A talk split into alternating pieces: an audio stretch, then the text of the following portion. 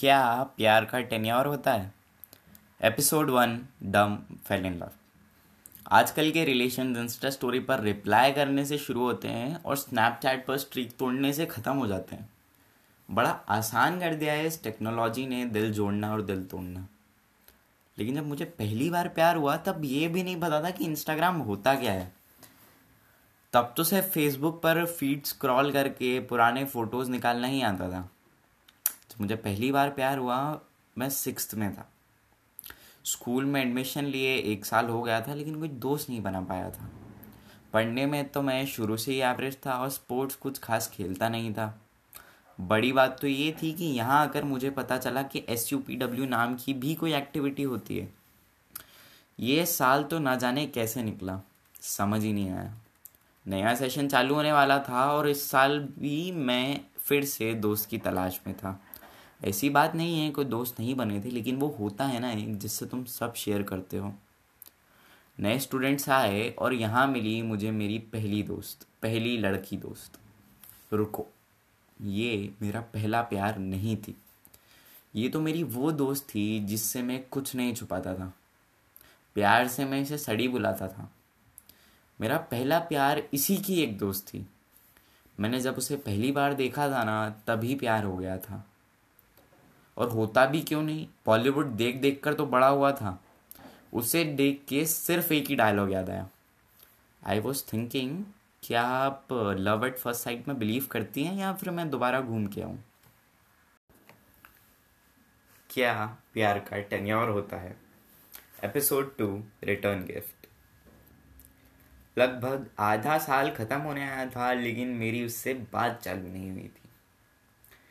मेरी दोस्त को पता था कि मैं उसे चाहता हूँ। तो उसने एक दिन मौका देखकर हमारी बात करा दी। तब तक मेरे कुछ और दोस्त भी बन चुके थे।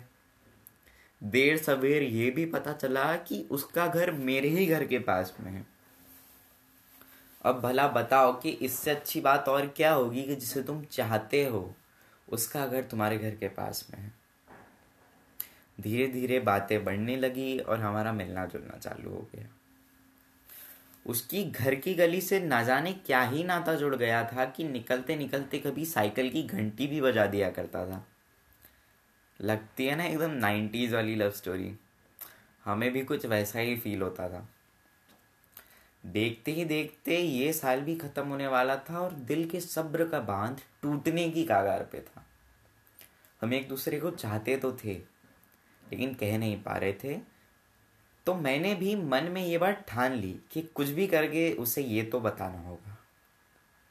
तो मेरे बर्थडे के ठीक पाँच दिन पहले मैंने उससे पूछा कि क्या गिफ्ट देने वाली है। तो जो हर लड़की कहती है, इसने भी वही कहा, जो तू मांगे। और हर लड़के की तरह मैंने फिर से पूछा, पक्का? तो बोली हाँ बाबा, पक्का। और मैं भी मुस्कुराते हुए घर की ओर निकल आया। क्या प्यार का टन्योर होता है? एपिसोड थ्री कन्फेशन रात में व्हाट्सएप पर बात पक्की हुई कि कल कैफ़े पर मिलते हैं। अब मेरे लिए कैफ़े पर किसी लड़की के साथ जाना पहली बार था। क्या पहनूं यही सोचते सोचते कब रात बीत गई और सुबह हो गई पता ही नहीं चला। तो उसी की पसंद के कलर का शर्ट मैंने फाइनल कर दिया। गाड़ी का भी जुगाड़ हो गया था। अब पहली डेट थी तो साइकिल पर तो जा नहीं सकते थे। तो दिन तक सब इंतज़ाम हुआ और शाम को पाँच बजे का टाइम फिक्स किया कि पाँच बजे मिलते हैं। वो वहाँ डायरेक्ट आने वाली थी तो मैं भी वक्त की परवाह करते हुए ठीक साढ़े चार बजे वहाँ पहुँच गया। वो भी कुछ पाँच बजे के आसपास वहाँ आ गई थी।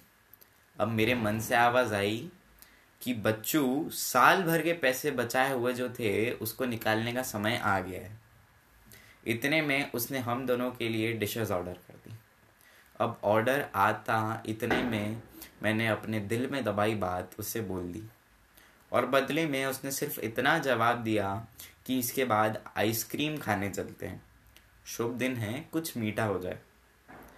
मैं खुशी से पगला गया था। आज से मेरी प्रेम कहानी ऑफिशियली शुरू हो चुकी थी। तो हम आइसक्रीम खाने गए और कब वक्त बीत गया पता भी नहीं चला। अब घर जाने का टाइम हो गया था। तो उसके घर से थोड़ी ही दूरी पर रुक के हमने एक दूसरे को पहली बार आई लव यू बोला। और फिर मैंने वही किया जो हर लड़का प्यार में करता है। निकाली रिंग और पहना दी। वो भी हँसते हँसते अपने घर की ओर चली गई। अब रोज रात को बात करने का सिलसिला चालू हो गया था। एक भी दिन स्कूल और कोचिंग स्किप नहीं होती थी तो घर वाले भी बहुत खुश थे और हमारी प्रेम कहानी के चर्चे भी थे। अब यहीं पे मिला मुझे मेरी लाइफ का सबसे पहला झटका। हम लोग होम टाउन शिफ्ट हो रहे थे। वो भी सिर्फ़ एक हफ़्ते में। टाइम बहुत कम था और करने के लिए बातें बहुत तो सिर्फ़ इतना डिसाइड किया कि सिर्फ़ बातें करेंगे कॉल पे, रोज़। क्या प्यार का टेन्योर होता है? एपिसोड फोर लॉन्ग डिस्टेंस मैं वहाँ से चला आया।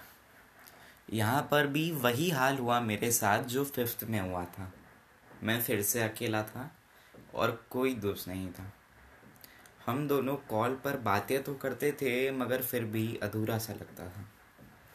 नाइन्थ का सेशन चालू हो गया था और घर पर भी सब बोलने लगे थे कि बोर्ड्स की तैयारी करना चालू कर दो। तो कोचिंग भी लग गई। अब वक्त कहाँ चला गया कि पता ही नहीं चला। और कब नाइन्थ ख़त्म हो गई समझ ही नहीं आया। और इसी मोड़ पर मिला मुझे दूसरा दोस्त। मेरा सबसे प्यारा दोस्त, गर्वित। उसे प्यार से मैं गोलू बुलाता हूँ। मैं क्या उसे हर कोई गोलू बुलाता है? हम दोनों में कॉमन ये था कि मेरा कज़िन भाई और उसकी बहन एक ही क्लास में और एक ही स्कूल में थे और हमारे घर भी आसपास थे। तो मिलना चलता रहता था। एक दिन उसने मुझे क्रिकेट खेलने के लिए बुला लिया और मैं तो वैसे ही दोस्तों की तलाश में था। तो सर पे टोपी चढ़ा के निकल पड़ा। वहीं मिले मुझे दो और कमीने। जो कि बिल्कुल नहीं बदले आज भी। क्रिकेट का सिलसिला कुछ तीन महीनों तक चला। अब दिक्कत ये थी कि वो तो तीनों एक ही स्कूल में थे और मैं अलग। अब ऐसी बात नहीं है कि मेरे स्कूल में मेरा कोई दोस्त नहीं था। दोस्त तो थे, लेकिन एक होते हैं। अब ये साल मेरी ज़िंदगी का सबसे बेस्ट साल था। लेकिन सिर्फ़ एक बात का दुख था कि वो इस बार भी मेरे बर्थडे पर नहीं होने वाली थी। गर्वित था, और भी लोग थे, लेकिन पता नहीं क्यों बहुत अजीब सा लग रहा था।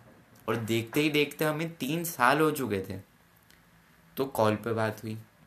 अब बोर्ड्स भी आने वाले थे तो हम दोनों ने डिसाइड किया कि अब कॉल पर बात कम कर देंगे। लेकिन उसने तो मैसेज भी कम कर दिए। अब मुझे लग रहा था कि पढ़ाई के कारण नहीं कर रही होगी, लेकिन आधा जनवरी निकलने आया और हमारी ठीक से बात नहीं हुई थी। तो मैंने कॉल कर लिया। और फिर मुरारी भैया का दिया हुआ एक ही डायलॉग याद आया। पंडित, हमें लगता है तुम्हारा कटेगा।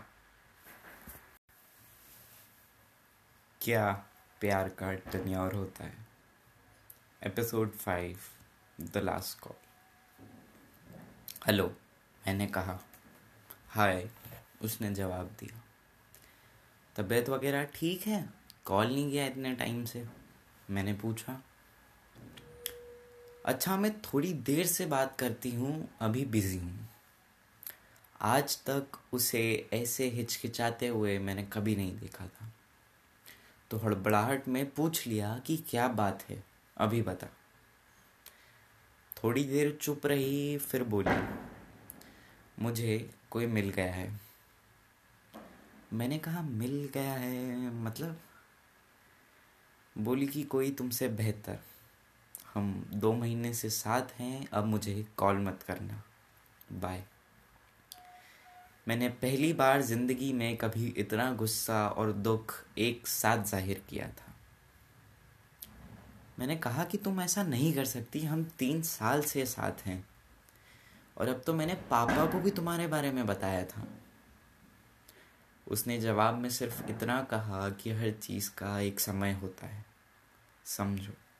बाय ये सारी प्रॉब्लम ना बॉलीवुड की वजह से ही हर बार हैप्पी एंडिंग नहीं होती, लक्ष्मण।